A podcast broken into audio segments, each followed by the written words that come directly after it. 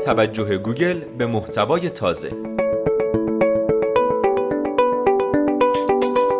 طی سال گذشته گوگل توجه ویژه‌ای به تولید محتوای تازه از طرف سایت ها نموده و این فرصت را برای وب مستران نوپا فراهم کرده تا با تولید محتوای مناسب به صفحه اول پیشنهادهای سرچ گوگل وارد شده و در کنار سایت های با سابقه دیده شوند. در این مقاله سه روش برای استفاده از این فرصت را به شما معرفی می کنیم.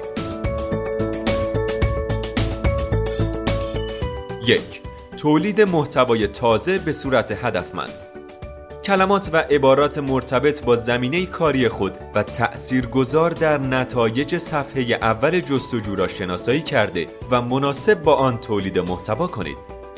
ترکیبات مختلف و عبارات پرکاربرد متن خود را بررسی کرده و با آزمون و خطا به کسب تجربه در این زمینه بپردازید. دو محتوای تازه برای مطالب قدیمی مطالب قدیمی که در یک یا دو کلمه کلیدی موفق بودن را شناسایی کرده و با افزودن یک پاراگراف مرتبط با آن مطلب و همان کلمات کلیدی محتوا را به روز رسانی کرده و آن را مجددا به صدر نتایج جستجو بازگردانید. 3.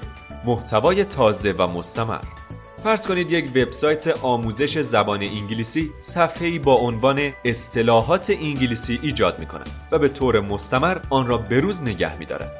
شما نیز اگر چنین عنوانی را در حوزه کاریتان سراغ دارید حتما از آن استفاده کنید به یاد داشته باشید که محتوای تازه به معنی تغییر محتوای قبلی سایت و انتشار دوباره آن نیست سعی کنید با انتشار مطالب تازه و نه بازگویی مطالب تکراری بازدید کنندگانتان را به طرفداران دائمی و وفادار تبدیل کنید.